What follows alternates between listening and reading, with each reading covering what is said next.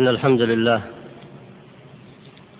نحمده ونستعينه ونستهديه ونعوذ بالله من شرور أنفسنا ومن سيئات أعمالنا. من يهده الله فلا مضل له ومن يضلل فلا هادي له. وأشهد أن لا إله إلا الله وحده لا شريك له. وأشهد أن محمدا عبده ورسوله.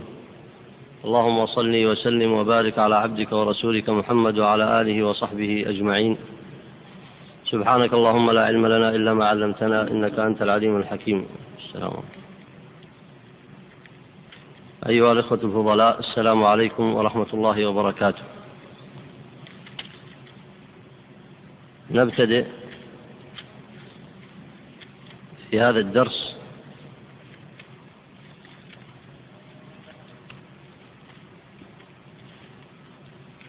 وهو الدرس العشرون من كتاب الشاطبي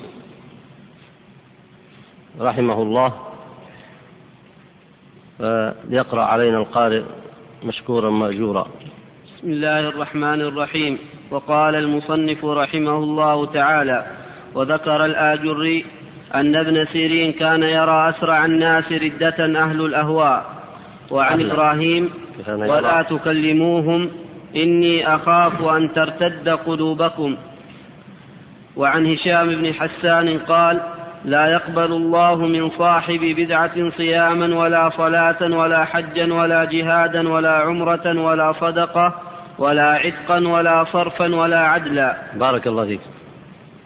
هذا الدرس هو استمرار للدرس السابق والذي قبله في بيان نصوص الصحابة والتابعين في ذم البدع. والحذر على مجتمعهم من التحذير من التغيير والتبديل. فإن آفة هذه الأمة هو التغيير والتبديل. أن يقع عليها التغيير والتبديل في مفاهيمها الاعتقادية وفي أحكامها الشرعية. فإذا صنعت ذلك اتخذت لذلك بدائل مما يصنعه البشر ومما يفكر به البشر وهي الأهواء. فإنه كما سلف معكم ليس هناك إلا الشريعة أو الهوى. فمن لم يتبع الشريعة ويتحاكم إليها في الأمور الكبيرة والصغيرة فإنه لا بد أن تدخل عليه الأهواء سواء في الأمور الكبيرة أو الصغيرة أي فيما خالف فيه فيما خالف فيه الشرع. فالبديل إذا خالف الإنسان الشريعة فالبديل والعياذ بالله هو هي الأهواء. والأهواء حقيقتها هي التغيير والتبديل للطريق الذي شرعه الله عز وجل لأنبيائه عليهم الصلاة والسلام والذي شرعه الله عز وجل للمسلمين. فإذا بدلوا وغيروا بدل الله عز وجل بهم وغير. كما قال الله عز وجل إن الله لا يغير ما بقوم حتى يغيروا ما بأنفسهم. الكلام الأول هنا هو كلام الآجري ذكره عن ابن سيرين. قال كان يرى أسرع الناس ردة أهل الأهواء.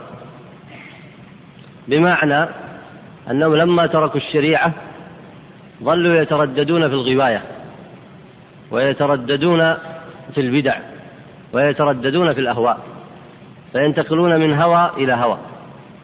وينتقلون إذا تركوا الشريعة المحمدية انتقلوا إلى شرائع البشر فانتقلوا من شريعة فاسدة إلى شريعة فاسدة ومن عقيدة فاسدة إلى عقيدة فاسدة فلا يستقر بهم الحال حتى يهلكوا أو يراجعوا دينهم. ومعنى قوله هنا ومعنى قوله هنا أسرع الناس ردة أهل الأهواء أي أنهم يرتدون مرتين. يرتدون عن الحق الذي شرعه الله ورسوله صلى الله عليه وسلم. ويجانبون الاعتقاد الصحيح ويدخلون في الاعتقاد الفاسد ومخالفة الشريعة. ثم إذا وقعوا في تلك الأهواء فإنهم يرتدون عنها مرة أخرى. يعني أنهم في أمر مريج في أمر مضطرب لا قرار له. فإن الإنسان لا يقر له قرار إلا أن تكون عقيدته صحيحة وأن يكون احتكامه إلى الشريعة. فإن كان كذلك فحينئذ يقر له القرار ويستقر أمره إذ عقيدته حينئذ معلومة وشريعته معلومة. أما إذا دخل في الاعتقاد الفاسد وخالف عن الشريعة فإن الأمر الذي ينتقل إليه قد لا يستقر عليه فإنما زينه له الشيطان فقد يزين له الشيطان أمرا آخر.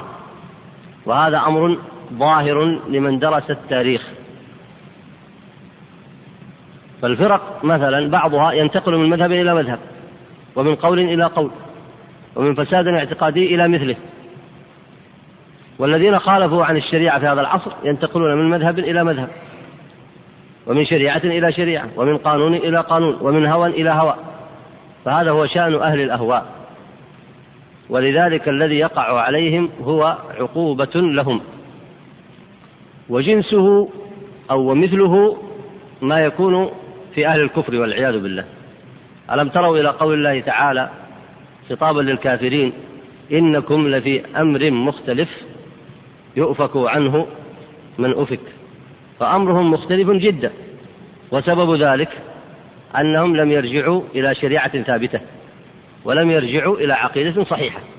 فاختلف أمرهم وهكذا شأن أهل الكفر وأهل الأهواء والعياذ بالله.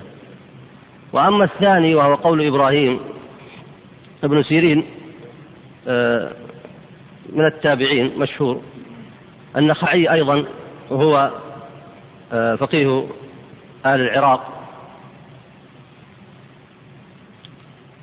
آه، كان يبغض المرجئة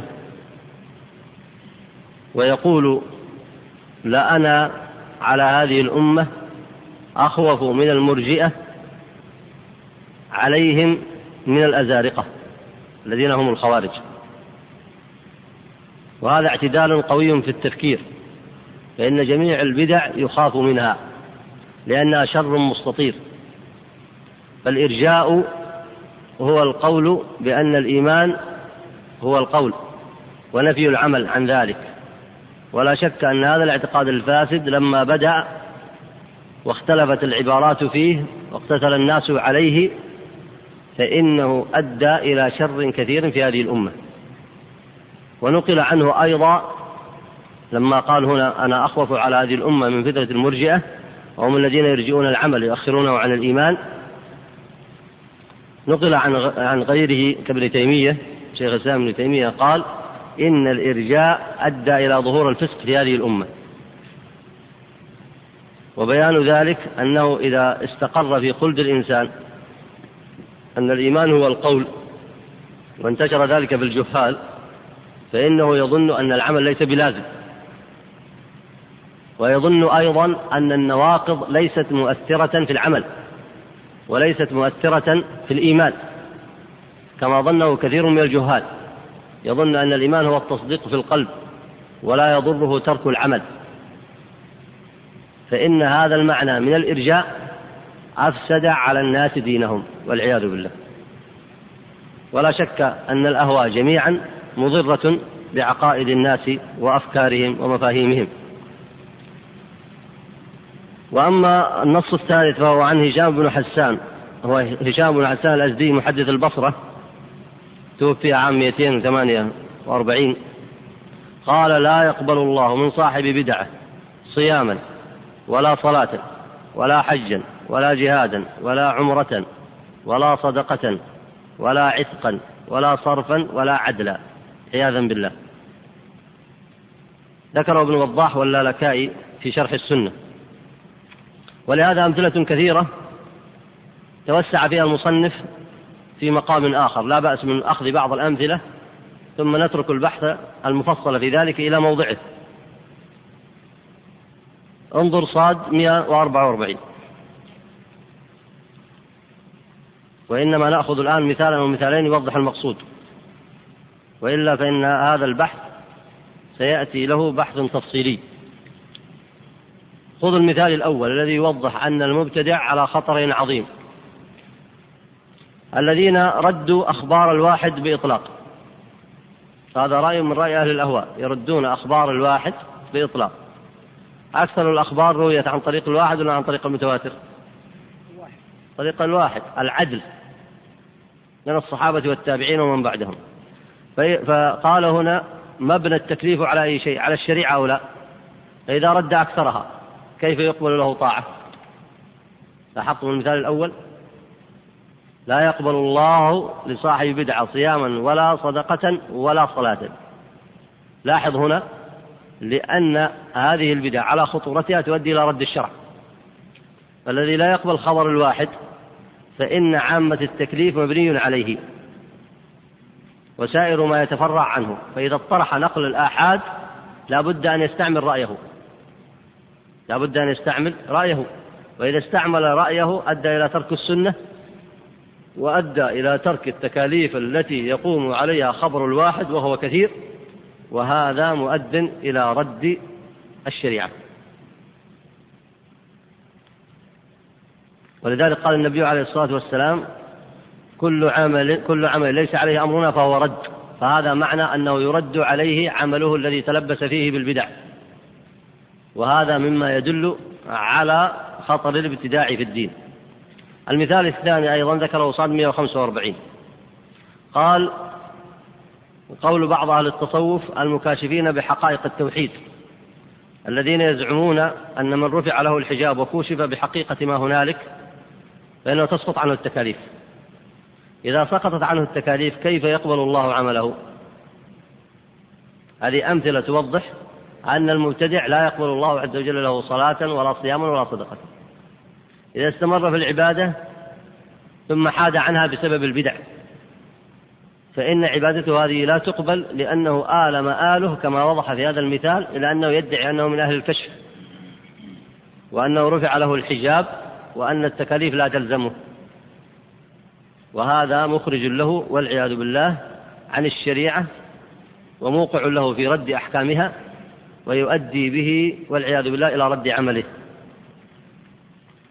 وكذلك الذين يزعمون أيضا أنهم إنما يكتفون في الاستدلال بالقرآن فإذا ردوا السنة وأكثروا الشريعة في السنة أي في السنة العملية أكثر الأعمال في ذلك فماذا هم صانعون إذن بالعمل حينئذ؟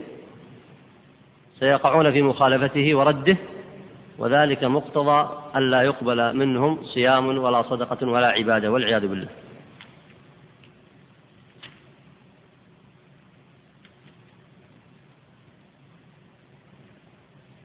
ويؤكد هذا الحديث السابق وقول النبي عليه الصلاة والسلام كل بدعة ضلالة ومقتضى أن تكون ضلالة ألا تقبل. مقتضى أن تكون ضلالة ألا تقبل لأن الله لا يقبل إنما يتقبل الله من المتقين فما يتقبل الله عز وجل إلا التقوى وما يتقبل الله عز وجل إلا العمل الخالص الذي على السنة الذي لا شرك فيه. فإن لم يكن على السنة لا يتقبله سبحانه وتعالى وإن كان فيه شرك لا يتقبله. فلا بد أن يكون صالحا خالصا. فهذا مقتضى الدليل في رد أعمالهم والعياذ بالله.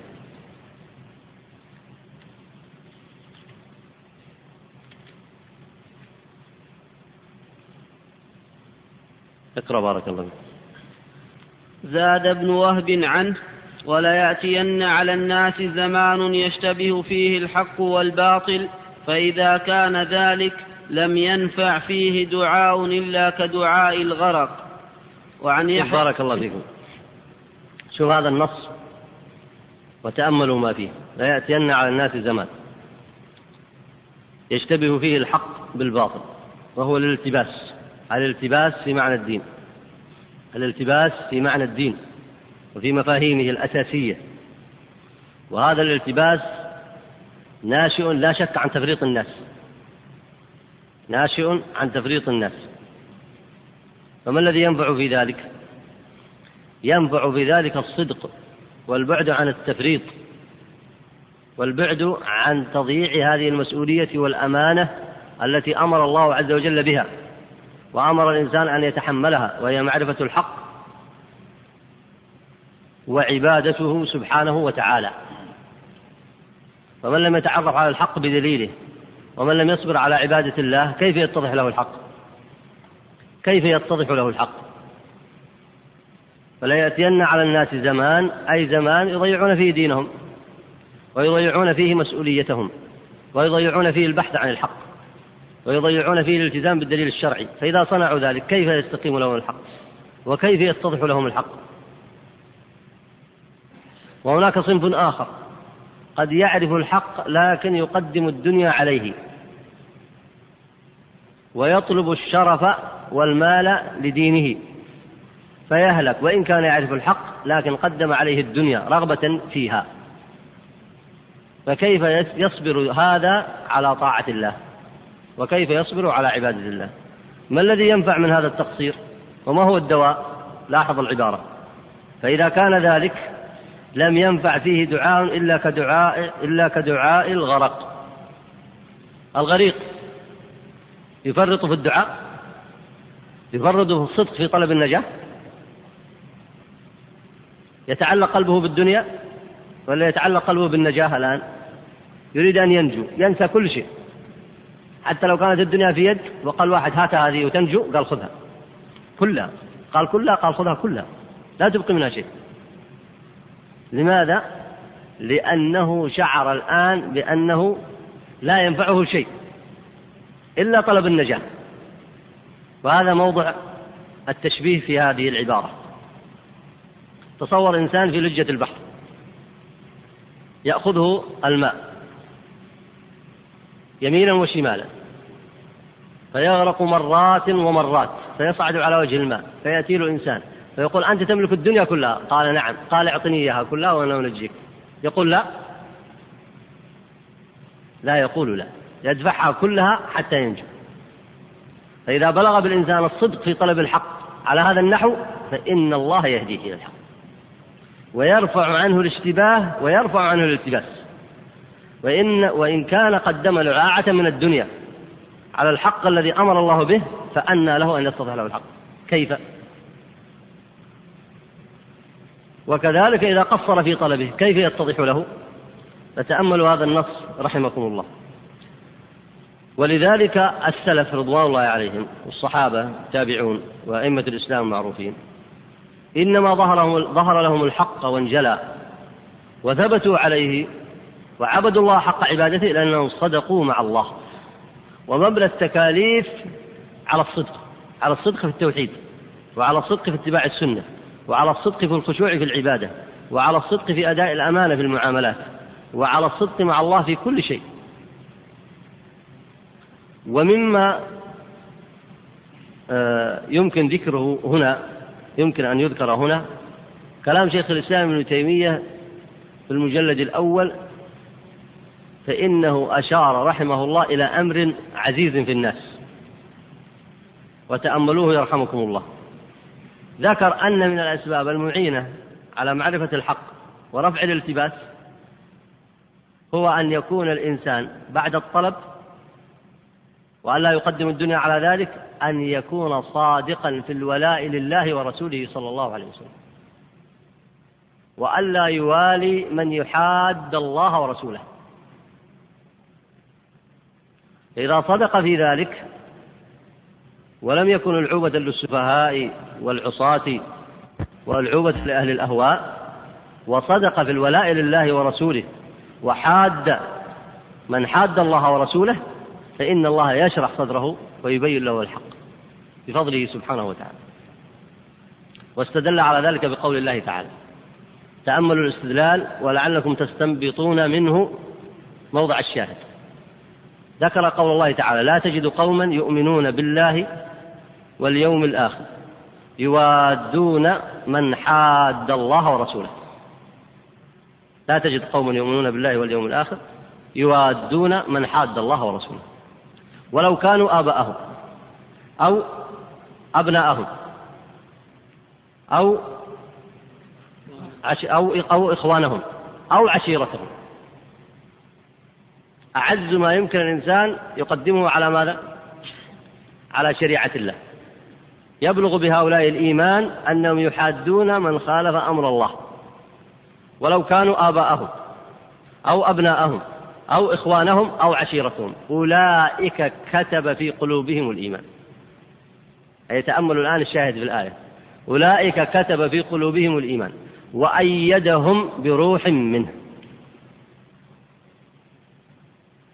من يستنبط الشاهد هنا؟ تفضل. شوف عبارة كتب في قلوبهم الإيمان. وأيدهم بروح منه. بالله عليك. إنسان يؤيده الله بروح منه. هل تخشى عليه؟ فمثل فلمثل هؤلاء يتضح الحق والصواب.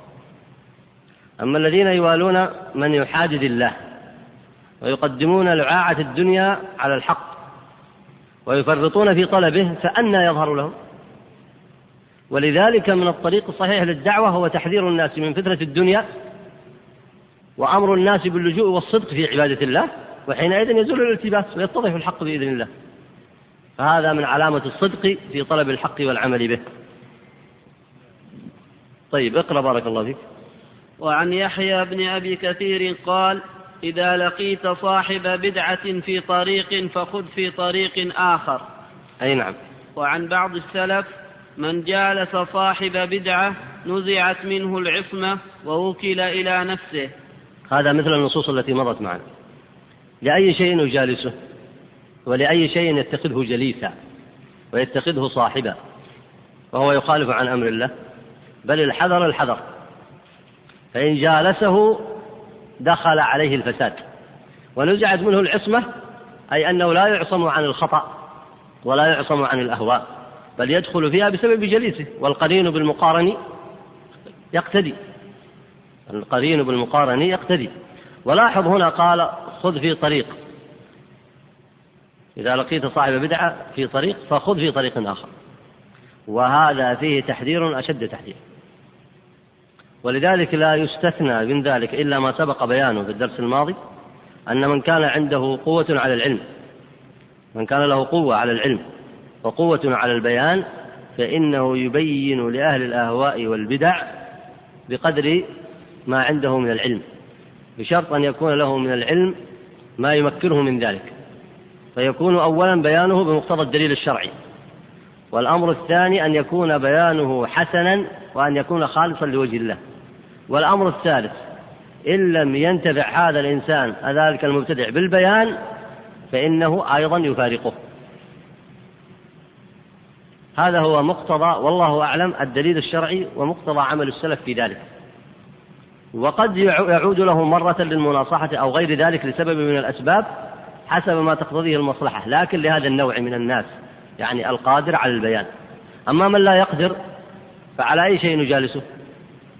إذا كنت لا تستطيع أن تؤثر فيه وتحمله على السنة وتقيم عليه الحجة فإنك إن لم تقدر على ذلك قدر هو على التأثير عليك وحينئذ تكون المفسدة.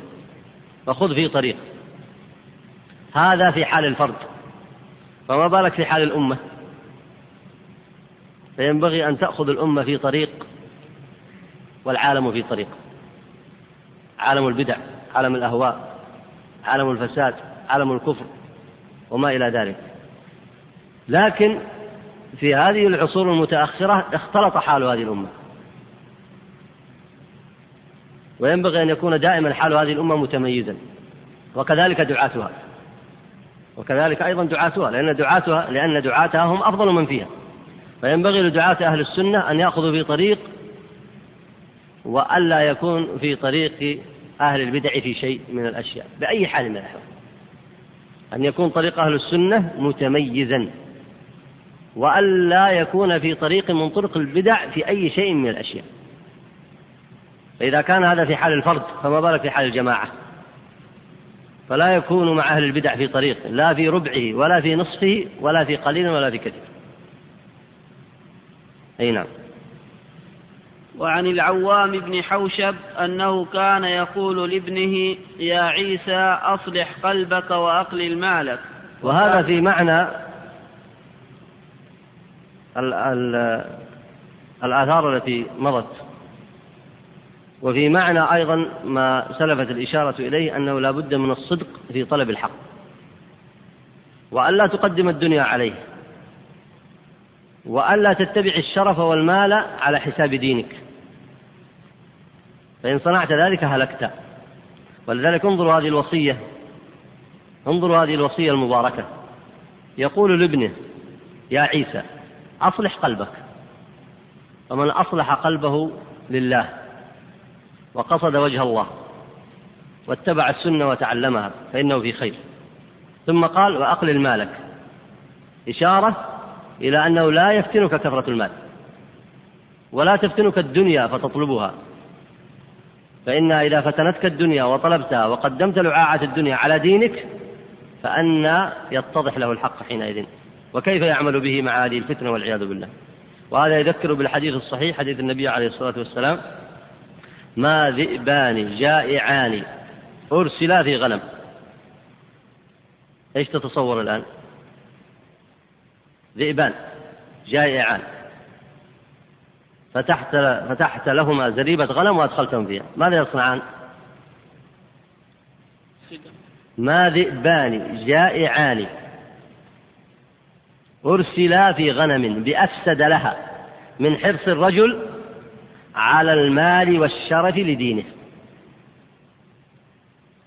إذا حرص على المال والشرف على حساب دينه فإنه يفسد حاله كما تفسد تلك الغنم إذا أدخلت عليها ذئبين شائعين. أي نعم اقرأ بارك الله وكان يقول والله لأن أرى عيسى في مجالس أصحاب البرابط والأشربة والباطل أحب إلي من أن أراه يجالس أصحاب الخصومات.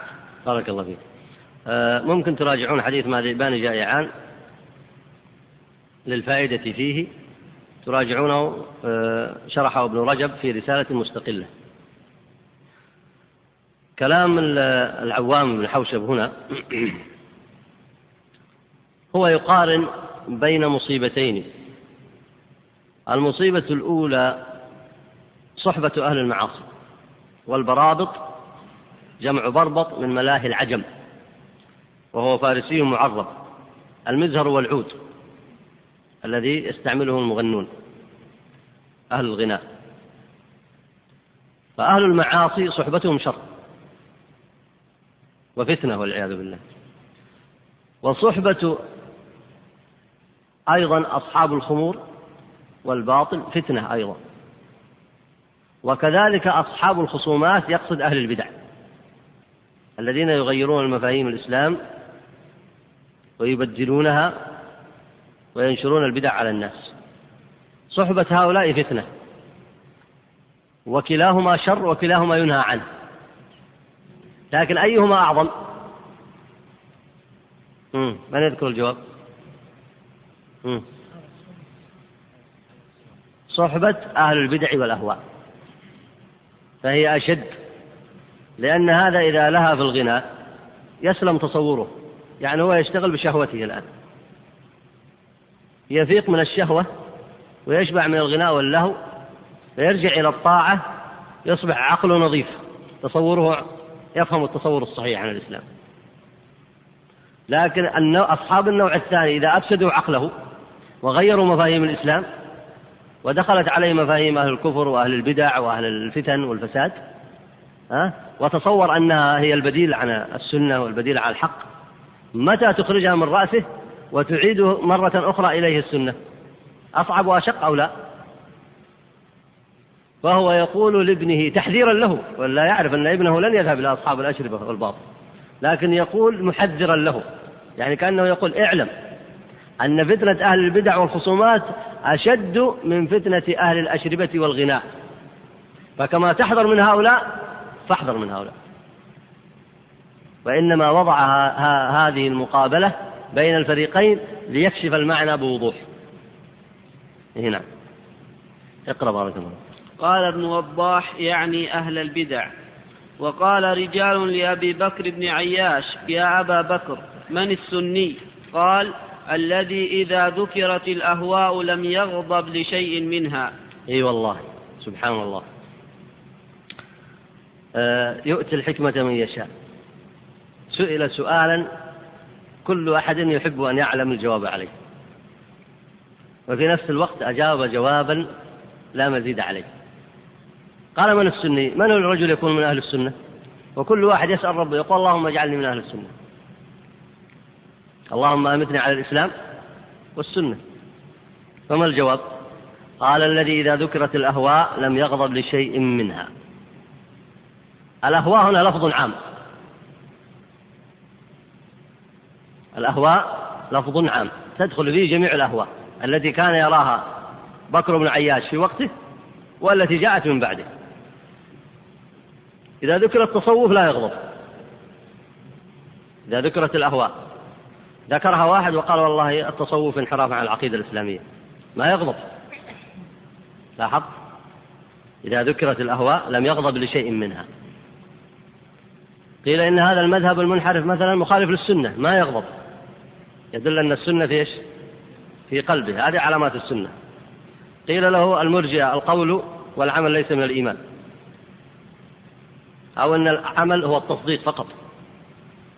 أو أن الشرك لا يضر الإيمان. وجاء واحد يدافع عن هذا المذهب وجاء واحد قال لا هذا باطل. والناس في المجلس اللي ما يغضب للإرجاء ويدافع عنه هذا فيه علامة في السنة. واضح الأمثلة؟ واضح هذه الأمثلة؟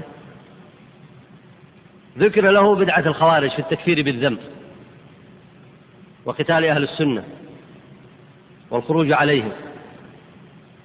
فذم هذا المذهب الخبيث. والناس في المجلس فلم يغضب إذا ذم. هذا فيه علامة ها؟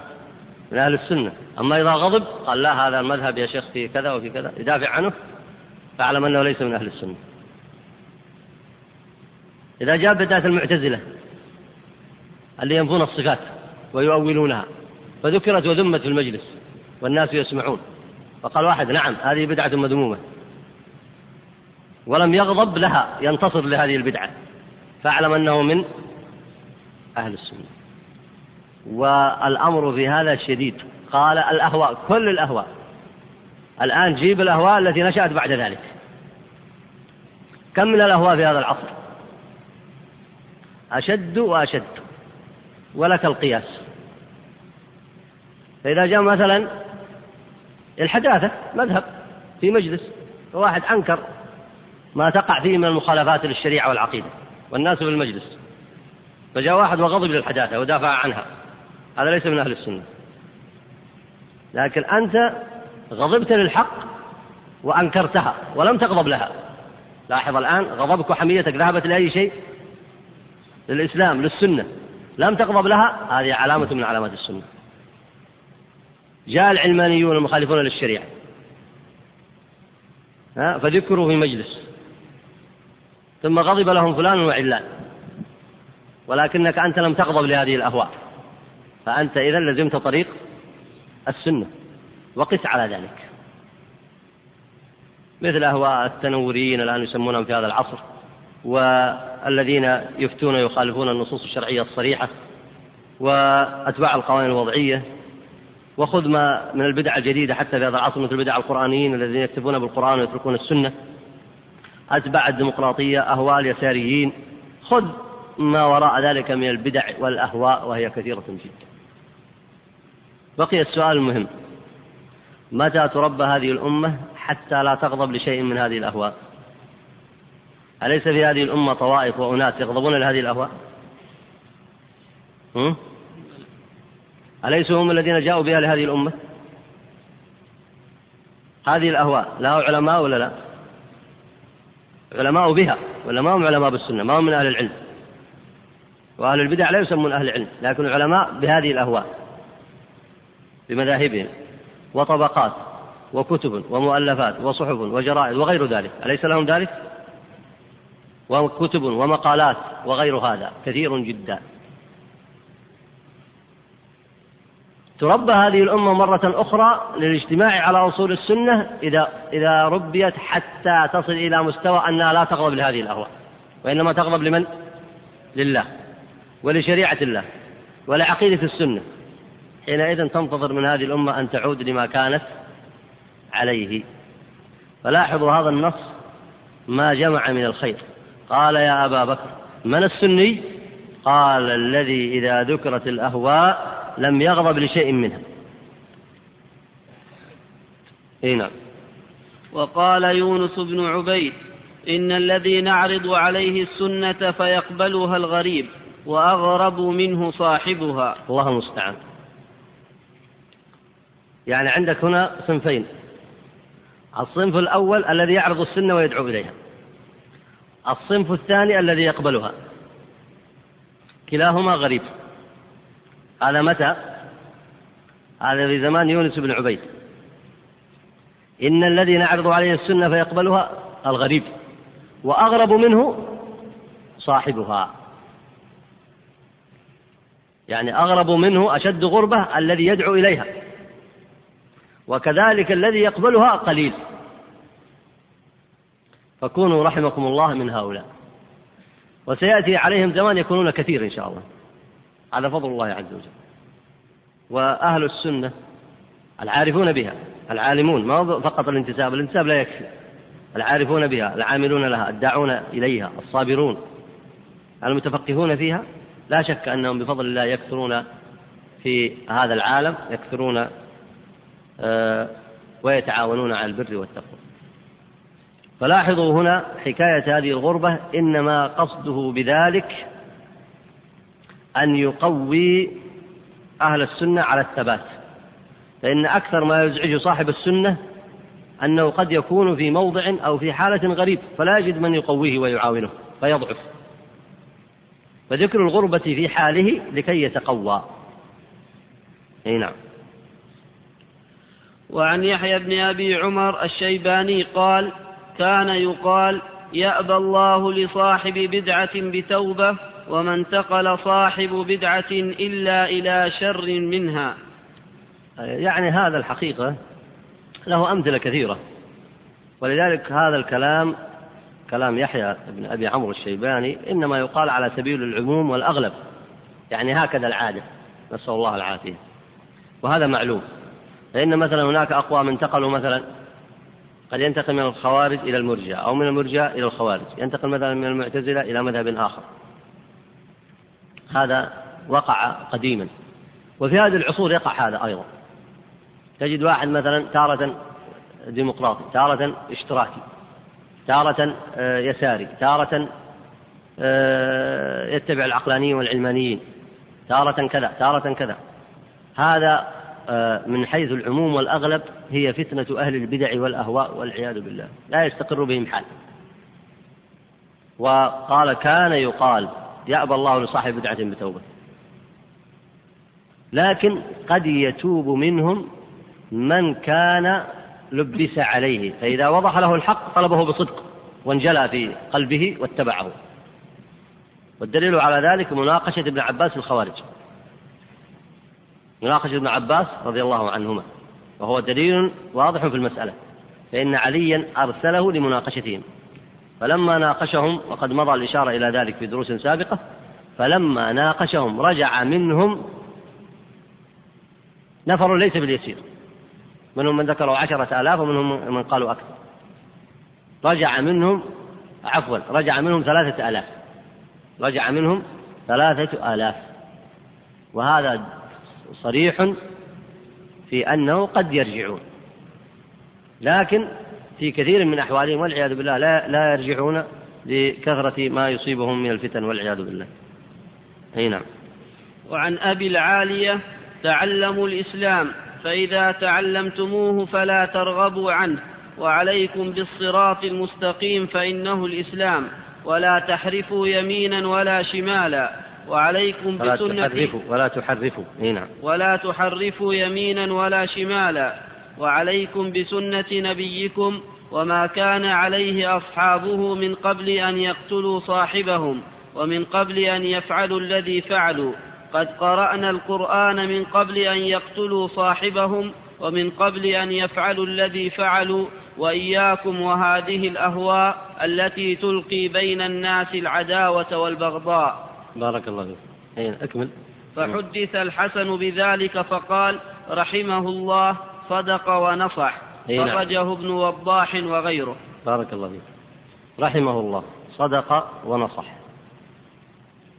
لاحظ الآن خطاب أبو العالية. لمن؟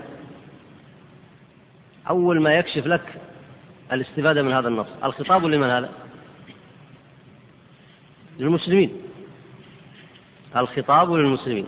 تعلموا الإسلام. تعلموا الإسلام. فإذا تعلمتموه لاحظ التأكيد فلا ترغبوا عنه. قد يكون الإنسان يدخل في الدين على غير علم فلا يستفيد منه. وقد يكون يتعلمه ثم يرغب عنه فكذلك هذا لا يستفيد منه.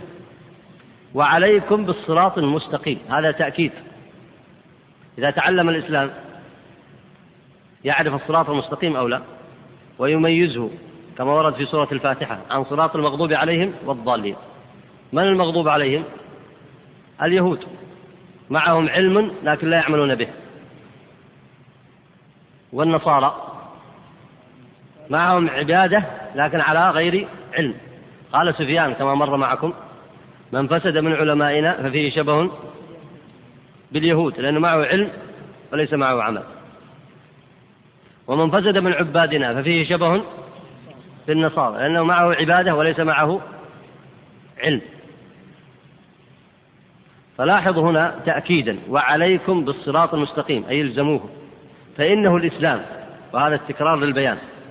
ثم أكد ذلك بقوله ولا تحرفوا يمينا ولا شمالا. هذا النص هو مقتضى ما ورد في الكتاب والسنة من تعليم الإسلام والثبات عليه والاستقامة على السنة. لكن لاحظوا أن هذا الأمر يحتاج للأمة يحتاج أن تربى الأمة عليه. تعلم الإسلام. إذا تعلمته لا ترغب عنه. تلزم الصراط المستقيم. ثم لا تنحرف يمينا ولا شمالا. لا إلى بدع قديمة ولا إلى بدع حديثة كالبدع المعاصرة. وعليكم هذا تأكيد وعليكم بسنة نبيكم. وما كان عليه أصحابه أي يفهم الإسلام على أصول أهل السنة. وعلى ما كان عليه النبي عليه الصلاة والسلام وأصحابه. من قبل أن يقتلوا صاحبهم أي عثمان رضي الله عنه. متى نشأت البدع؟ بعد قتل عثمان رضي الله عنه. أي وإياكم وما حدث في الناس من البدع بعد ذلك. إلى أن قال وإياكم وهذه الأهواء التي تلقي بين الناس العداوة والبغضاء. وعلى أي شيء والعياذ بالله؟ على مخالفة السنة. على مخالفة أصول السنة والجماعة والعياذ بالله. أي نعم. وكان مالك كثيرا ما ينشد وخير أمور الدين ما كان سنة وشر الأمور المحدثات البدائع. وعن مقاتل بن حيان قال أهل هذه الأهواء آفة أمة محمد صلى الله عليه وسلم.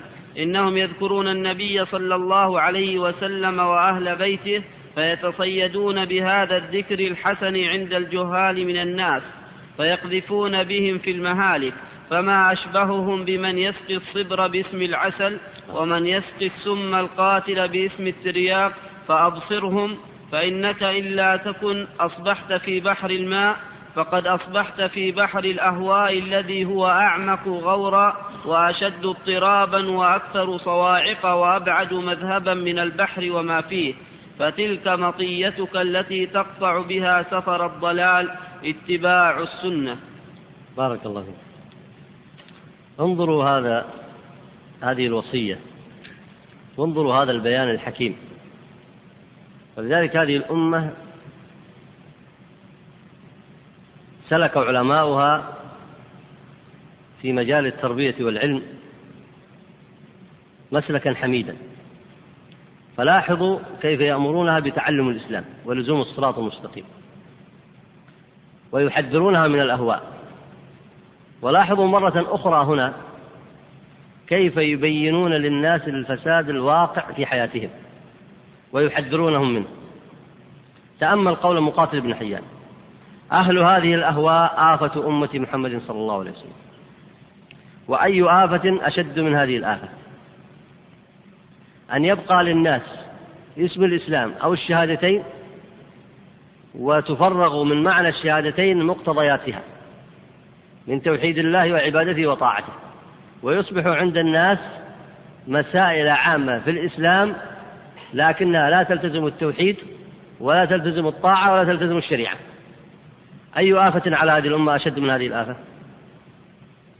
وكثير من الناس يقول الأمر على ما يرام ويحسب أنه بمجرد النطق على تركه التوحيد والسنة يظنه أنه قد صنع خيرا. فانظروا عبارة آفة أمة محمد صلى الله عليه وسلم. من أين جاءت هذه الآفة؟ من هذا الأساليب التي يتبعها هؤلاء. إنهم يذكرون النبي صلى الله عليه وسلم وأهل بيته أي يمدحونه؟ فإذا سمع الجهال هذا ماذا يقولون؟ يقولون هذا كلام حسن. فيتصيدونهم كما يتصيد الرجل الطير. فيتصيدونهم بهذا الذكر الحسن عند الجهال. فيتصيدون بهذا الذكر الحسن عند الجهال من الناس. فإذا استجابوا لهم يقذفونهم في المهالك. ما هي المهالك؟ يقذفونهم في البدع.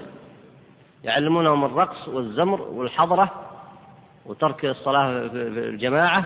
من فضلك تقلب الشريف يعلمونهم الرقص والزمر والحضرة وترك الصلاة في الجماعة ويعلمونهم القصص ويعلمونهم آه، دعاء غير الله ويعلمونهم كذا ويعلمونهم كذا من أنواع الشرك والبدع. لكن أول الطريق ما هو؟ يتصيدون بالذكر الحسن بذكر النبي عليه الصلاة والسلام وأهل بيته رضوان الله عليهم. هنا ممكن أن تقارن بين منهج أهل السنة ومنهج أهل الأهواء. منهج أهل السنة لا يتصيدون أحدا وإنما يعرضون المنهج شاملا. يعرضون المنهج يعرضون الحق شامل يدخل العقول فتؤمن به. وإذا اقتنعت به التزمت به ودعت إليه. منهج واضح. منهج شامل واضح. لا يقتصرون على نوع معين من أبواب العلم. بل يعرضون العقيدة كاملة. يعرضون مسألة الصفات ويعارضون فيها المعتزلة والمتكلمين وغيرهم في إثبات صفات الله عز وجل كما يليق بجلاله سبحانه وتعالى وعظمته. قضية الإيمان القول والعمل والاعتقاد. الدعوة إلى تحكيم الشريعة. وأن ذلك حقيقة الإيمان. التحذير من البدع من الشرك من الكفر من الأهواء. نشر العلم ومقتضى الدليل الشرعي. إقامة الحجة تعليم الإسلام بشموله.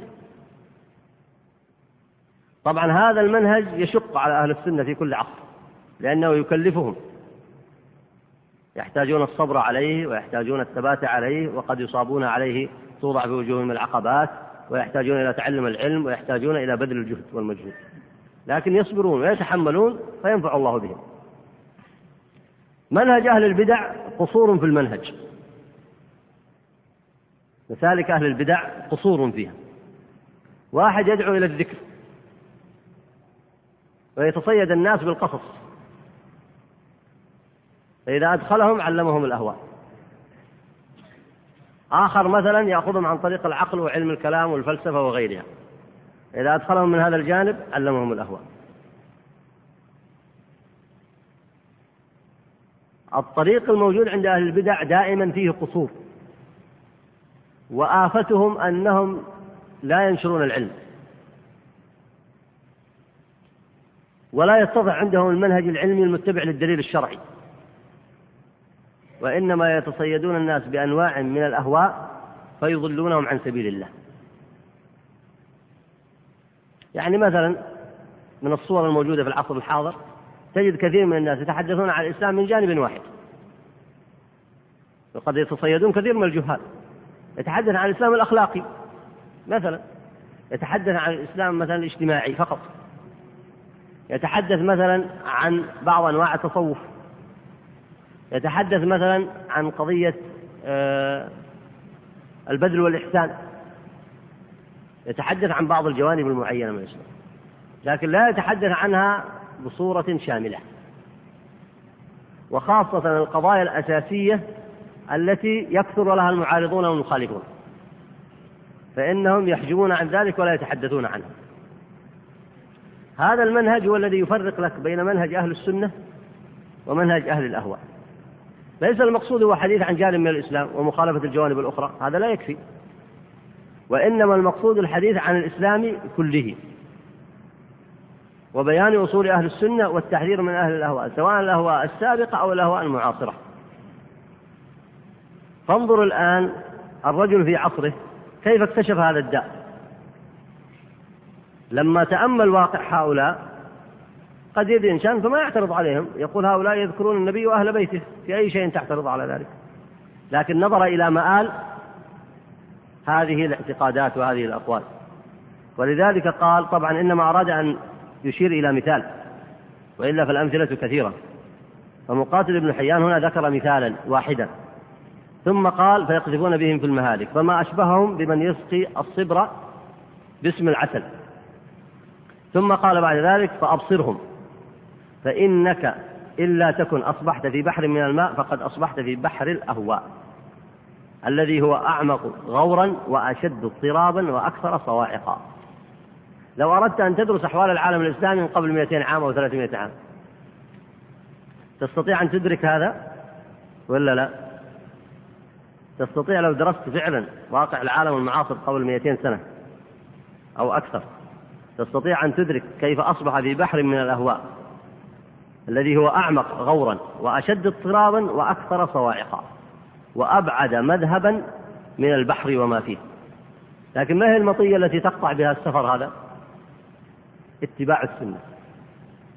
وهذه المطية التي ينبغي أن تخرج بها الأمة من واقعها. كيف تخرج؟ تمتطي هذه المطية. وصول أهل السنة. وتصحيح مفاهيم الاعتقاد في الإيمان والصفات والتحاكم إلى الشريعة والتحذير من الأهواء والبدع ونشر العلم وقيام الحجة ونصرة الحق والاجتماع عليه.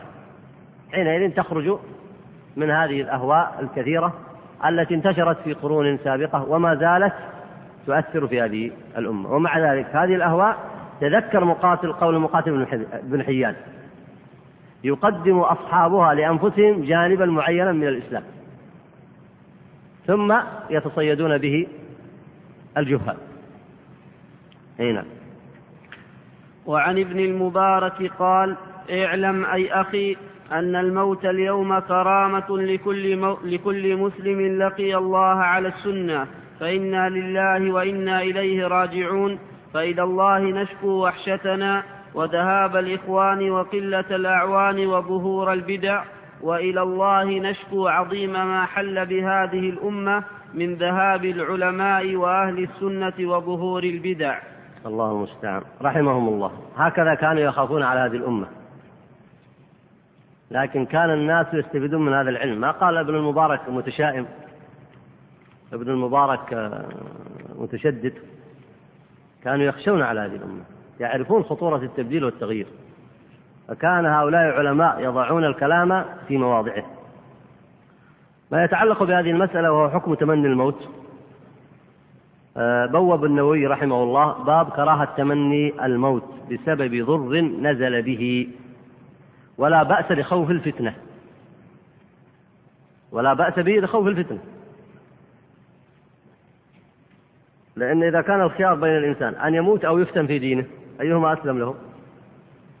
إذا كان ما في إلا خيارين أيهما؟ طبعا إذا كان في خيار ثالث يقول اللهم عافني من الفتن فيعافيه الله فيقطع بقية طريقه هذا خير. لكن لا قدر الله لو لم يكن له إلا خيارين إما أن يموت وإما أن يفتن في دينه. أيهما أنفع له؟ الموت. قال هنا الموت كرامة لكل مسلم. لأنك إذا مت على السنة لقيت الله عز وجل وهو عنك راض. فهذا خير وفضل.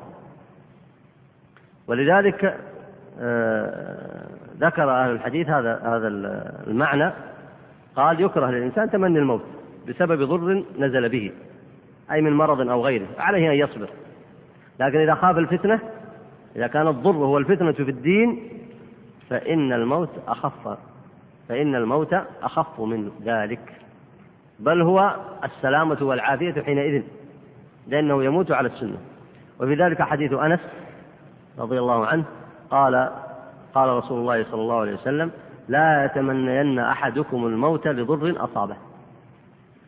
فإن كان لا بد فاعلا فليقل اللهم أحيني ما كانت الحياة خيرا لي وتوفني إذا كانت الوفاة خيرا لي. والحديث المتفق عليه.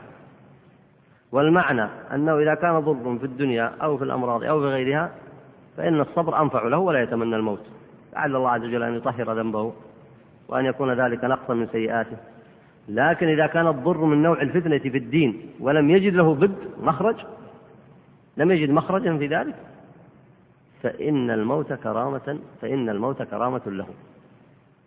فليقل حينئذ اللهم أحيني ما دامت الحياة خيرا لي وتوفني إذا علمت الوفاة خيرا لي. نعم. وكان إبراهيم التيمي يقول اللهم اعصمني بدينك وبسنة نبيك من الاختلاف في الحق ومن اتباع الهوى ومن سبل الضلالة ومن شبهات الأمور ومن الزيغ والخصومات. انظروا هذه الدعوات. اللهم اعصمني بدينك وبسنة نبيك من الاختلاف في الحق ومن اتباع الهوى ومن سبل الضلالة ومن شبهات الأمور ومن الزيغ والخصومات. اللهم آمين. هذا شريك التيمي أحد العباد الزهاد المشهورين. توفي في سجن الحجاج سنة اثنتين وسبعين ولم يبلغ الأربعين من عمره. أي نعم. وعن عمر بن عبد العزيز رحمه الله كان يكتب في كتبه إني أحذركم ما مالت إليه الأهواء والزيغ البعيدة. ولما بايعه الناس صعد المنبر فحمد الله وأثنى عليه ثم قال أيها الناس إنه ليس بعد نبيكم نبي ولا بعد كتابكم كتاب ولا بعد سنتكم سنة ولا بعد أمتكم أمة ألا وإن الحلال ما أحل الله في كتابه على لسان نبيه حلال إلى يوم القيامة ألا وإن الحرام ما حرم الله في كتابه على لسان نبيه حرام إلى يوم القيامة. ألا وإني لست بمبتدع ولكني متبع. ألا وإني لست بقاض ولكني منفذ. ألا وإني لست بخازن ولكني أضع حيث أمرت. ألا وإني لست بخيركم ولكني أثقلكم حملا. ألا ولا طاعة لمخلوق في معصية الخالق. ثم نزل. وفيه قال عروة بن أذينة بارك الله فيك. هذا الأثر عن عمر بن عبد العزيز رحمه الله رواه ابن سعد عنه في الطبقات. وهذا الكلام وغيره مما سيأتي كان يعجب مالكا جدا. مالك بن أنس إمام أهل المدينة من أئمة السنة من أئمة أهل السنة والجماعة. كان يعجبه هذا القول. لأنه رأى التغيير عنه في عصره. فلما جاء عبد عمر بن عبد العزيز فأول ما ابتدأ به هذه الخطبة العظيمة. فردت للناس قلوبهم وذكرتهم بما كان عليه السلف الصالح. ولاحظ هذه الخطبة وهو يقولها يصعد المنبر أول ما بايعه الناس فبعد أن حمد الله وأثنى عليه قال وانظروا ما فيها من الصدق والعزيمة على الطاعة وإقامة الحق فإنه جمع فيها مقاصد الإسلام. وهي من الخطب الجزيلة العظيمة المعنى. أيها الناس إنه ليس بعد نبيكم نبي. متى يدخل على الناس الشك والريب ولا بعد كتابكم كتاب. يدخل عليهم الشك والريب ويبحثون عن البدع والأهواء والقوانين الوضعية الفاسدة. متى؟ لما يظنون أنه يمكن أن يسير مع كتابهم كتاب آخر أو يضعون كتابهم وراء ظهورهم ويأخذون كتبا أخرى. لاحظ كيف بدأ يذكر بالتوحيد. ولا بعد نبي ولا بعد كتابكم كتاب. ولا بعد سنتكم سنة. ثم كيف يذكر بتمييز هذه الأمة؟ ولا بعد أمتكم أمة. ثم يذكر الناس ويخوفهم من التبديل والتغيير. يقول ألا وإن الحلال ما أحل الله في كتابه على لسان نبيه حلال إلى يوم القيامة؟ ما أحد يستطيع يجعله حراما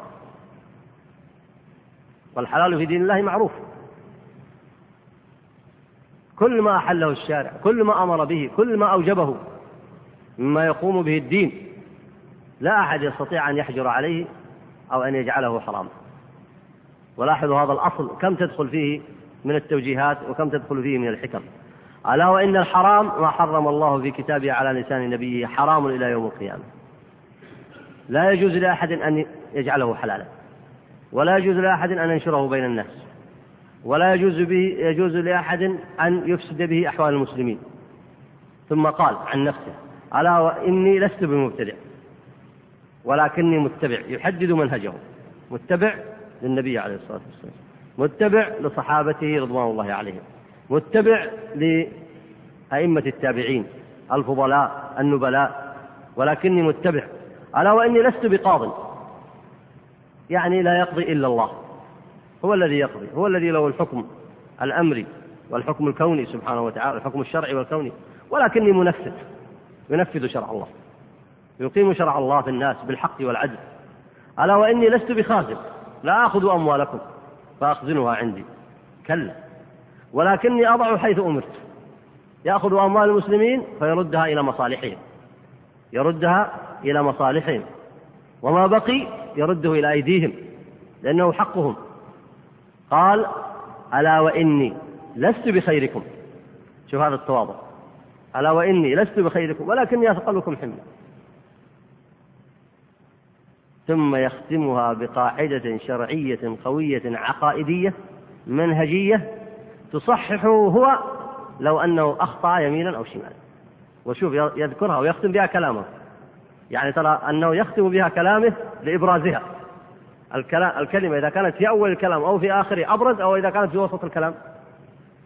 يختم بها كلمته لأنه يختم بها كلمته لأنها لأنها لأنه يعلم أنه بقدر ما يقومه الناس.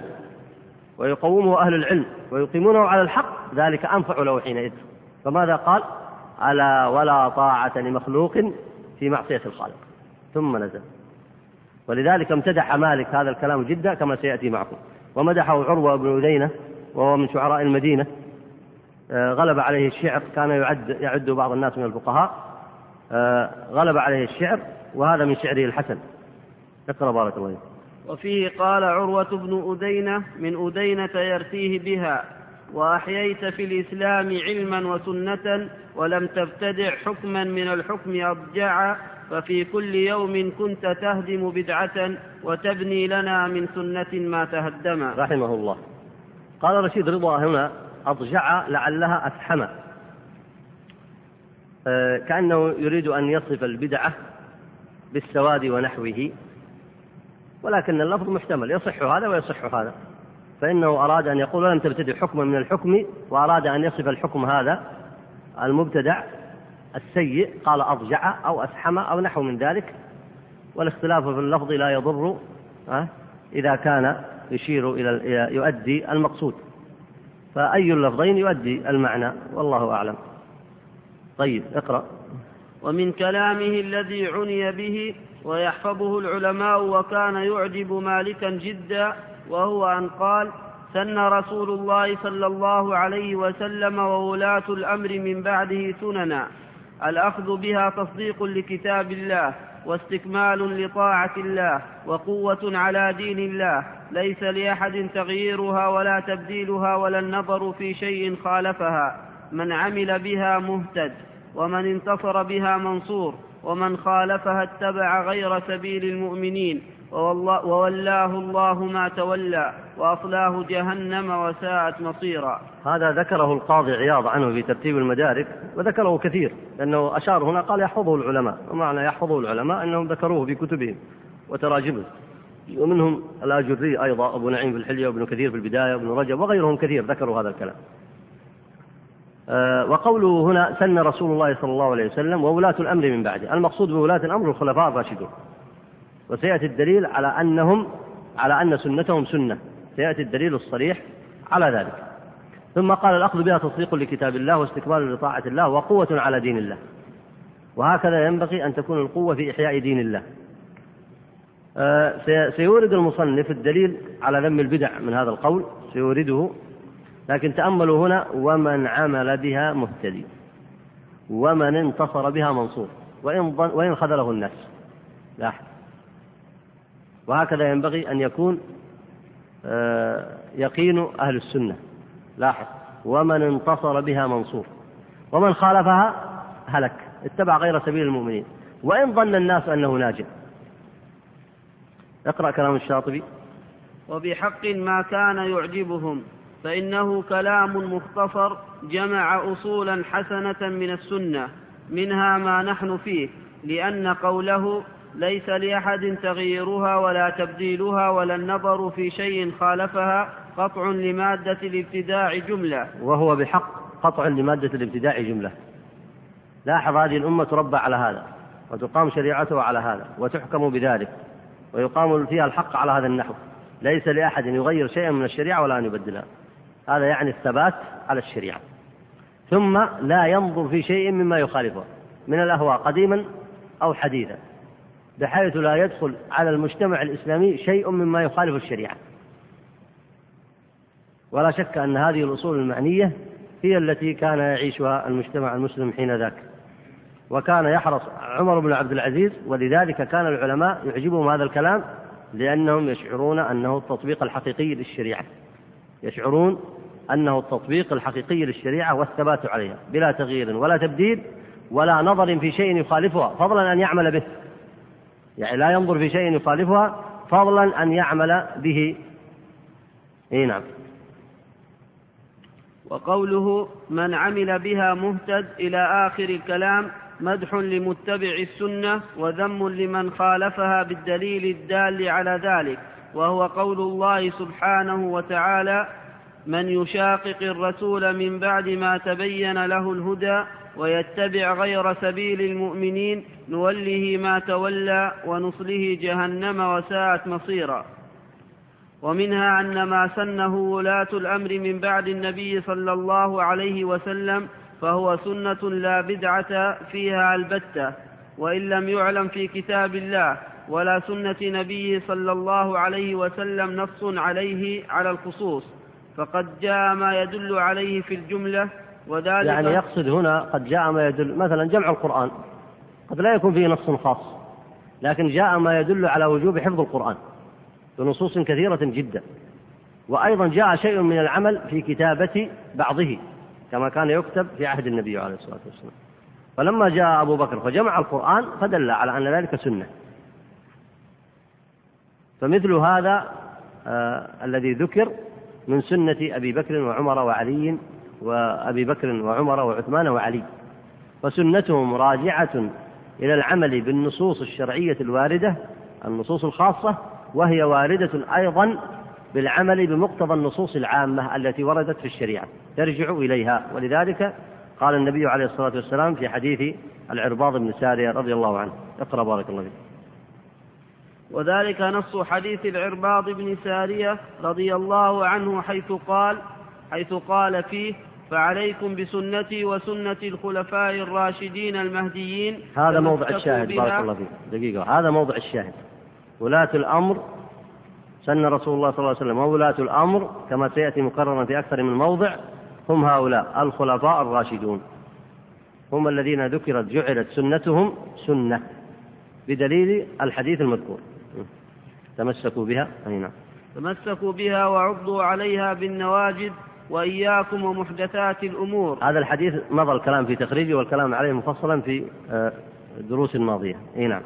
فقرن عليه السلام كما ترى سنة الخلفاء الراشدين بسنته وأن من اتباع سنته اتباع سنتهم وأن المحدثات خلاف ذلك ليس منها في شيء لأنهم رضي الله عنهم فيما سنوه إما متبعون لسنة نبيهم عليه السلام نفسها وإما متبعون لما فهموا من سنته صلى الله عليه وسلم في الجملة والتفصيل على وجه يخفى على غيرهم مثله لا زائد على ذلك وسيأتي بيانه بحول الله. لا نطيل هنا سيأتي ويذكر الكلام عن المصالح المرسلة وعن الاجتهاد الذي كان يجتهده أصحاب النبي عليه الصلاة والسلام والأدلة على ذلك من الشريعة، سيأتي لذلك باب مستقل بإذن الله. نعم. على أن أبا عبد الله الحاكم نقل عن يحيى بن آدم في قول السلف الصالح سنة أبي بكر وعمر رضي الله عنهما أن المعنى فيه أن يعلم أن النبي صلى الله عليه وسلم مات وهو على تلك السنة وأنه لا يحتاج مع قول النبي صلى الله عليه وسلم إلى قول أحد وما قال وأنه لا يحتاج. وأنه لا يحتاج مع قول النبي صلى الله عليه وسلم إلى قول أحد. وما قاله وما قال صحيح في نفسه فهو مما يحتمله حديث العرباض رضي الله عنه. فلا زائد إذن على ما ثبت في السنة النبوية إلا أنه قد يخاف أن تكون منسوخة بسنة أخرى. فافتقر العلماء إلى النظر في عمل الخلفاء بعده. ليعلموا أن ذلك هو الذي مات عليه النبي صلى الله عليه وسلم من غير أن يكون له ناسخ لأنهم كانوا يأخذون بالأحدث فالأحدث من أمره. وعلى هذا المعنى بنى مالك بن أنس في احتجاجه بالعمل ورجوعه إليه عند تعارض السنن. بارك الله فيك. هو التأكيد هنا على فعل الخلفاء الراشدين لأنهم شهد النبي عليه الصلاة والسلام بأنهم راشدون مهديون وأن اجتهادهم لا يخلو إما أن يكون مبنيا على نص سابق نص خاص أو أن يكون مأخوذا من عموم أدلة قد تخفى على غيرهم كما هي المسألة في جمع القرآن أو غيره. فإن الصحابة أبو بكر رضي الله عنه وجاء بعده من الصحابة من صنع ذلك آه، إنما صنعوا هذا سواء الجمع الجزئي أو الجمع الكلي كما في عهد عثمان إنما صنعوا ذلك لعلمهم بأن ذلك هو مقتضى النصوص الشريعة نصوص الشريعة العامة. فالمقصود أن عمل أن عملهم عمل بمقتضى الشريعة وذلك بشهادة الشرع لقول النبي عليه الصلاة والسلام الراشدين المهديين. كيف يكونوا راشدين؟ باسترشادهم بالشرع وكيف يكونوا مهديين؟ باهتدائهم به. ولذلك كانت سنتهم سنة عند العلماء. وطبعا العلماء إذا جاءوا ذكروا هذه السنة في عهد أحدهم ذكروا عليها الدليل من كتاب الله وسنة نبيه صلى الله عليه وسلم. مالك سلك هذا المسلك فصار العمل عنده عند أهل المدينة صار العمل عنده مرجح لأن ذلك العمل الواقعي يدل على أن الأمر كان في عهد النبي عليه الصلاة والسلام لأنه لم يحدث في المدينة بدعة وكان مالك رضي الله عنه يتحرى ذلك أي يتحرى مطابقة العلم بالعمل ومطابقة العمل للعلم. ولذلك أدخل العلماء في أصوله كما هو معلوم بينوا أن من أصوله أنه يقدم عمل أهل المدينة وجعلوه أنواعا. من ذلك ما كان طريقه النقل العملي كالأذان وترك الجهر بسم الله الرحمن الرحيم وتحديد الصاع. وغير ذلك. فإن ذلك منقول عن كبار الصحابة إلى التابعين نقلا متواترا يراه الناس بأعينهم فكان يعمل بذلك. ولا شك أن هذا عمل بمقتضى الدليل الشرعي. كذلك اتصال العمل كأنه في مرتبة المتواتر لأنه ظهر واشتهر ويعمل بذلك. العبارة التي تحتاج إلى تأمل هو قول الشاطبي هنا عند تعارض السنن. فكأن القسمة عند مالك نوعين. النوع الأول إذا لم تتعارض السنن والسنة واضحة فيأخذ بالسنة القولية. وإذا حدث عنده إشكال في بعض الأحاديث وقابل بعضها ببعض وكان بعضها آه العمل عمل أهل المدينة. مع ذلك الحديث فإنه يعضد الحديث بعمل أهل المدينة إما في فهمه أو في شرحه أو نحو ذلك. وهذا هو معنى العمل الذي يحتج به مالك بن أنس يحتج بعمل أهل المدينة بهذه الضوابط المذكورة. طبعا هذا الاجتهاد في بعض الأحيان قد يكون فيه خطأ لأن العالم ليس معصوم. فقد يظن أن حديثا يتعارض مع عمل أهل المدينة ولا يكون هناك تعارض من كل وجه. وعلى هذا يعمل بالحديث. فمسألته كما ذكر المصنف الشاطبي هنا عند تعارض السنن أي عند الترجيح. أي نعم. ومن الأصول المتضمنة في أثر عمر بن عبد العزيز أن سنة ولاة الأمر وعملهم تفسير لكتاب الله وسنة رسوله صلى الله عليه وسلم لقوله الأخذ بها تصديق لكتاب الله واستكمال لطاعة الله وقوة على دين الله وهو أصل مقرر في غير هذا الموضع فقد جمع كلام عمر رحمه الله أصولا حسنة وفوائد مهمة. يعني ظاهر أن مقصد عمر هنا أن يشير على أنه يريد أن يلزم طريقتهم كذا ولا لا؟ يظهر لكم هذا ولا لا؟ يريد أن يلزم طريقتهم. ونعم ما صنع ولذلك اعتبره بعض العلماء خامس خلفاء الراشدين. واضح من كلامه أنه يريد أن يلزم طريقتهم. وولاة الأمر هنا المقصود بهم الخلفاء لورود النص السابق في حديث العرباض بن سارين فكلام عمر هنا أنني كأنه يقول أنا أريد أن ألزم طريقتهم في فهم الإسلام وتطبيقه والعمل به. ونعم ما صنع. إي نعم. ومما يعزى لأبي إلياس الأبياني الصحيح لأبي العباس. صحيح. عنه إيه؟ ومما يعزى لأبي العباس الأبياني ثلاث لو كتبن في ظفر لوسعهن. وفيهن خير الدنيا والآخرة.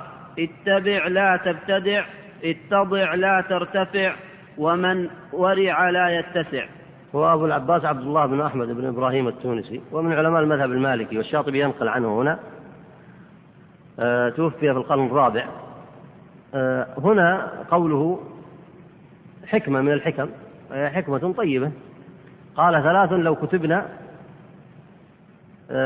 في ظفر يعني هذه الثلاثة لو كتبت في هذا لوسعهن. يعني من من من كبر ما فيها من المعاني ومن ومن حسن ما فيها من القول ومن عظمة ما فيها من آه، البيان لو كتبت في مكان واسع لوسعها. ولذلك قال هنا ثلاث لو كتبنا في ظفر لوسعهن. فهو أقرب إلى التشديد. الظفر بفتح الضاد بفتح الضاء آه، وتشديدها ما اطمأن من الأرض. وفيهن خير الدنيا والآخرة. اتبع لا تبتدع واضح. وهو أصل هذا الكتاب. اتضع لا ترتفع يعني لا تتكبر وليس معناه أن تذل نفسك. لكن المقصود أن تتواضع. والتواضع معروف. التواضع يكون بالخلق الحسن وألا تجعل نفسك في منزلة فوق منزلتها وأن تقدر الناس وتعطيهم منازلهم وتعرف لنفسك حقها وللناس حقهم. ولا تضع نفسك أو تدخل في نوع من الكبر أو غير ذلك من الأخلاق الردية. ويعرف هذا بقوله لا ترتفع وليس هو التواضع المهانة والعياذ بالله. ومن ومن ورع أي من حقق الورع لا يتسع. لا يتسع فيما لا حاجة له فيه من الطعام أو الشراب أو النوم أو الخلطة أو غير ذلك من فتنة الدنيا لا يتسع. وإنما يأخذ ما يكفيه ليستعين به على طاعة الله. قال هنا والآثار هنا كثيرة أي عن السلف من الصحابة والتابعين. هذا وأسأل الله عز وجل أن ينفعني وإياكم بما سمعنا وأن يوفقنا وإياكم لما يحب ويرضى ونصلي ونسلم على عبده ورسوله محمد وعلى آله وصحبه أجمعين. كم بقي من الوقت؟ ها؟ طيب. يقول هنا نعم.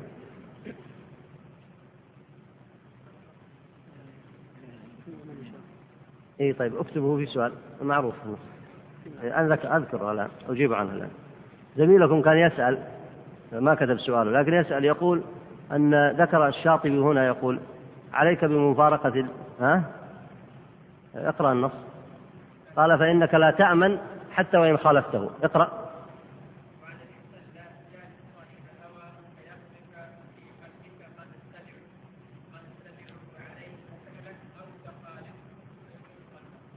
لا تجالس صاحب هوى فتتبعه على ما يقول فيمرض قلبك. أو تخالفه فتهلك. يقول المقصود هو مخالفة صاحب الهوى. فكيف تكون يقول الحسن تخالفه وتهلك؟ والجواب على ذلك أنه يخشى عليك وإن خالفته أن يقع في قلبك شيء. يعني أي إنسان الآن تناقشه بعض الأحيان تستطيع تكشف باطله وفي بعض الأحيان تكشف جانبا ولا تستطيع تكشف الباطن الجانب الثاني. الجانب الثاني لو دخلت لو دخل على قلبك حتى وإن خالفته ترجع وأنت في شك أليس كذلك؟ فيخاف عليك. وهذا تحذير لمن ليس له قوة في العلم والبيان ألا يقرب الأهواء ولا أهلها. حتى لا يقع في قلبه شيء فيهلك والعياذ بالله. يقول هنا آه، دب في بعض الشباب من الفتور عن الحضور إلى إلى الدروس والمداومة عليها وهذه الظاهرة تفشت في الدروس العلمية. فما هو توجيهكم ونصحكم؟ توجيهي أن أذكركم بما قاله شيخ الإسلام ابن تيمية وذكره كثير أيضا من أهل العلم. قالوا إن مجاهدة العلم أشد من مجاهدة العبادة. هذا لو أن إنسان وضع في هذا المحاضرة يشرح هذه العبارة استحقت ذلك. مجاهدة العلم أشد من مجاهدة العبادة. جيب لي إنسان الآن وقل له تعال إحنا نريد نأخذك مثلا في رحلة. ولو مدة أسبوع رحلة مدرسية أو في سفر مباح. ثم ثم ذكر له أصحابه أن تصوم مثلا الخميس والإثنين يقوى وينشط أو لا وذلك خير. ولو قيل له أيضا صلي من الليل ينشط مع أصحابه ولا لا فيصلي لكن لو قيل له خذ هذا الكتاب فاحفظه أو اقرأه. أو هذا الدرس فاحضره. أو هذه المسألة فتأملها. أو هذه الأحاديث فاحفظها. يجد مشقة ولا لا؟ يجد مشقة. فمجاهدة العلم أشد من مجاهدة العبادة. المقصود العبادات التي سبقت الإشارة إليها ونحوها. ولذلك ينبغي للإنسان أن يصبر على مجاهدة العلم فإن ذلك خير له بإذن الله سبحانه وتعالى. ويجد فضل العلم كلما ازداد صبرا عليه وتأتي في فترة يسهل عليه العلم بل يتلذذ بالصبر عليه. كما قال بعض السلف مع أنهم حثوا على قيام الليل لكن قالوا مدارسة العلم أفضل من قيام الليل لأنه أنفع. وهذا إنما هي من باب المقابلة التي تبين أهمية العلم. وإلا لا, لا يعني هذا أنك لا تصلي من ليلك. صلي من ليلك ما استطعت. ركعتين أو أربع أو ست قدر ما تستطيع. لكن مجاهدة العلم أفضل من ذلك.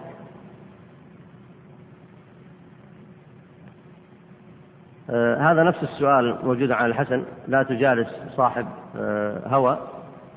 وقد سبقت الجواب عليه. وفيه زيادة. قال مدرس معه مدرسون يعلم أنهم من أهل البدع ولكن لا يظهرون بدعتهم أمامه. فهل يجالسهم على ما يظهر منهم أم يفارقون؟ على أي حال إذا علمت أنهم ليسوا من أهل البدع مثلا ولم يظهروا البدع فليس له الحكم. الحكم في من أظهر بدعه أو علمت أنه من أهل البدع. يقول ما حكم من أفتى بتحليل الربا؟ وما موقف المسلمين منه. هذه أفتى بها بعض المشتغلين بالفقه الإسلامي. أفتوا بذلك ظلما وعدوانا. والدليل على إبطال هذه الفتوى إجماع المسلمين قاطبة من لدن الصحابة رضوان الله عليهم والتابعين والأئمة الأربعة ومن بعدهم إلى يومنا هذا إجماعهم على أن قليل الربا وكثيره حرام.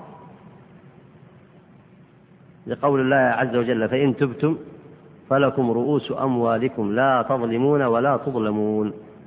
أي فإن تبتم من الربا فلكم رؤوس أموالكم لا تظلمون ولا تظلمون. ليس له إلا رأس المال.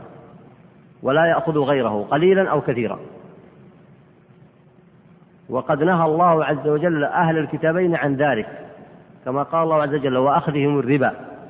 وقد نهوا عنه. وقول النبي عليه الصلاة والسلام درهم ربا. درهم المقصود به إيش؟ التقليل ولا التكثير؟ التقليل ولو قل. درهم الربا أشد من ست وثلاثين زنية. والإجماع منعقد على هذا. المرحلة اللي دخل فيها الربا دخل عن طريق أهل الأهواء. دخل عن طريق الكفار. جاء اليهود وكان النصارى لا يرابون. لابد تدرسوا التاريخ. ادرسوا التاريخ. حتى تتضح لكم مسيرة البشرية. كان الربا كان النصارى لا يرابون. على كفرهم. ما كانوا يرابون. لأنه كان محرما عليهم في كتابهم. فجاء اليهود فبدلوا كتبهم وأغروهم بالربا فأدخلوا عليهم الربا. وإلا النصارى قبل 300 عام هنا في العالم. الآن المعاصر قبل 300 عام وأكثر ما كانوا يرابون. فأدخل اليهود عليهم الربا. فعلموهم إياه. ثم اشترك اليهود والنصارى فأدخلوا الربا على المسلمين. لكن من فين يدخل والناس يقولون الربا؟ أشد من 36 سنة. الربا محرم بالإجماع. من فين يدخل؟ يدخل عن طريق أهل الأهواء. يأتون فيفتون. فأفتوا فيه على مراحل. قالوا صناديق التوفير. إذا تريد توفر هذا ما يدخله الربا. ثم جاءوا مرحلة أخرى.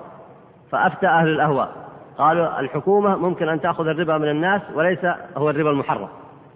ثم جاء أهل الأهواء وأفتوا مرة أخرى فقالوا الربا إنما المحرم منه الكثير أما القليل فليس محرم. ويفترون على الله الكذب. فحكمه آه، حكم من أفتى بتحرير الربا يكون ناقض إجماعا وتولى غير سبيل المؤمنين ولا شك أن من استحل الربا الواجب فيه أن يستتاب. أي نعم. آه، يقول هنا ماذا ماذا ينبغي للموظف الذي يطلب منه رئيسه تخفيف لحيته؟ يعني الموظف الرئيس ما له دخل في لحيته. لحية الرجل يطبقها يحقق بها السنة يلتزم فيها بأمر النبي عليه الصلاة والسلام. يقول هنا رجل قام بأداء الحج وكان عليه دين ولم يستأذن من أهله ثم قال ثم قام عفوا ثم قام بدفع الدين إلى مستحقه بعد قضاء الحج. هو الأصل أن الإنسان لا يحج إلا إذا قضى دينه. فإن كان المال الذي يحج به يكفي لقضاء دينه أو بعضه فإنه يقضي دينه ولا يجب عليه الحج. لأن الحج يجب على من؟ على المستطيع وهذا ليس بمستطيع. بل عليه أن يسدد دينه فإن لم يجد مالا ومات ولم يحج فلا شيء عليه.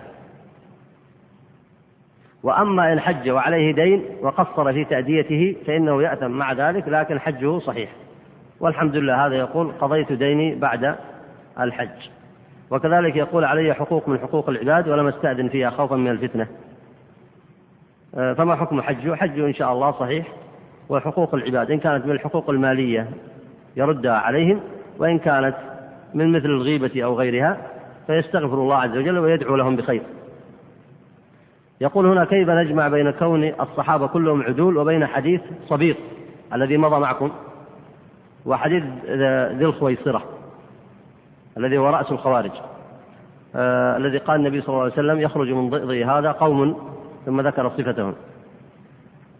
الجواب على هذا أن صبيغ ليس من الصحابة هو من التابعين.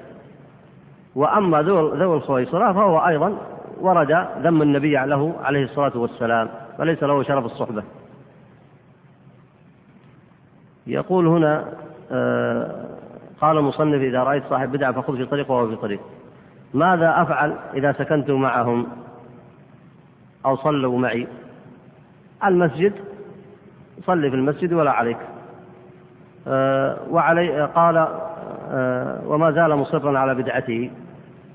إذا كان مصر الإنسان على البدع مثل تأويل الصفات كما ذكر السائل أو غيره فإنه ينكر عليه فإن لم يرجع فيبتعد عنه ويحذر منه. هذا السائل يقول آه، آه، وقع في قلبه التأثر ببعض الصحبة الفاسدة. وقع في قلبه آه، شيء من الشهوة وهو يخالط بعض جلسائه يقصد بعض المردان أو غير ذلك ف ووقع في قلبه وسواس ووقع في العادة السرية أيضا ويطلب نصيحة. النصيحة أن تترك العادة السرية لأنها محرمة. تدخل في قول الله تعالى والذين هم لفروجهم حافظون إلا على أزواجهم أو ما ملكت أيمانهم فإنهم غير ملومين. فمن ابتغى وراء ذلك فأولئك هم العادون. أي من ابتغى وراء الزواج الصحيح والنكاح الصحيح آه، ويدخل فيه التسري بالإماء إذا ابتغى وراء ذلك فهو من العادين اعتدى على أمر الله عز وجل واعتدى على نفسه. وأما إذا صحبت إنسان ووقعت في قلبك شهوة فاتركه ابدله بغيره الحمد لله أهل الخير. آه، ابحث لك عن صحبة صالحة واستبدل به غيره تكن من الناجين. ليس بالضرورة أن تصاحب فلانا بعينه. يقول لقد فهمت من كلامكم حول زلة العالم أن هذه الزلة بغير قصد من العالم.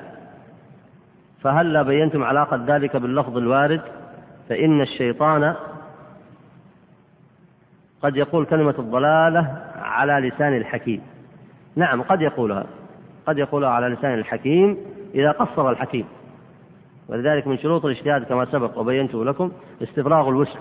فإذا لم يستفرغ وسعه وقصر فسيقول الشيطان الكلمة على لسانه سواء كان ذلك بقصد أو بغير قصد هذا نفس السؤال السابق يقول يوجد عندنا بعض أهل البدع وهو وإن كان مجتهد في العبادة لكن يشرب الشيشة والعياذ بالله ويقول هي ليست حرام ونصحناه ماذا نصنع؟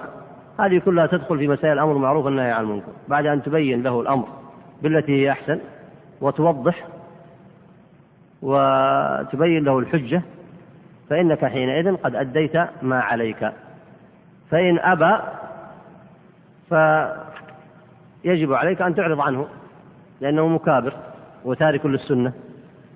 ولا بأس أن تناصحه بين الحينة والحي و... و... و... بين الفيئة والفيئة لكن بشرط أن تحذر منه. وهذا كله مرتبط لمن كان يقدر على أداء الواجب. وإلا فليجتمع بغيره ويناصحونه. يعني ليست المناصحة ضرورة أن تكون فردية تكون فرد. قد تناصحه أنت وجاره قد تناصحه أنت وقريبه. لكن على أي حال أن تحذر إذا قمت بهذه المهمة. تؤديها على وجهها ثم تخرج من تبعتها ولا توافقه على هواه. وإن لم تستطع فعليك أن تحيل الأمر إلى من يستطيع. هذا وأصلي وأسلم على عبدي ورسولي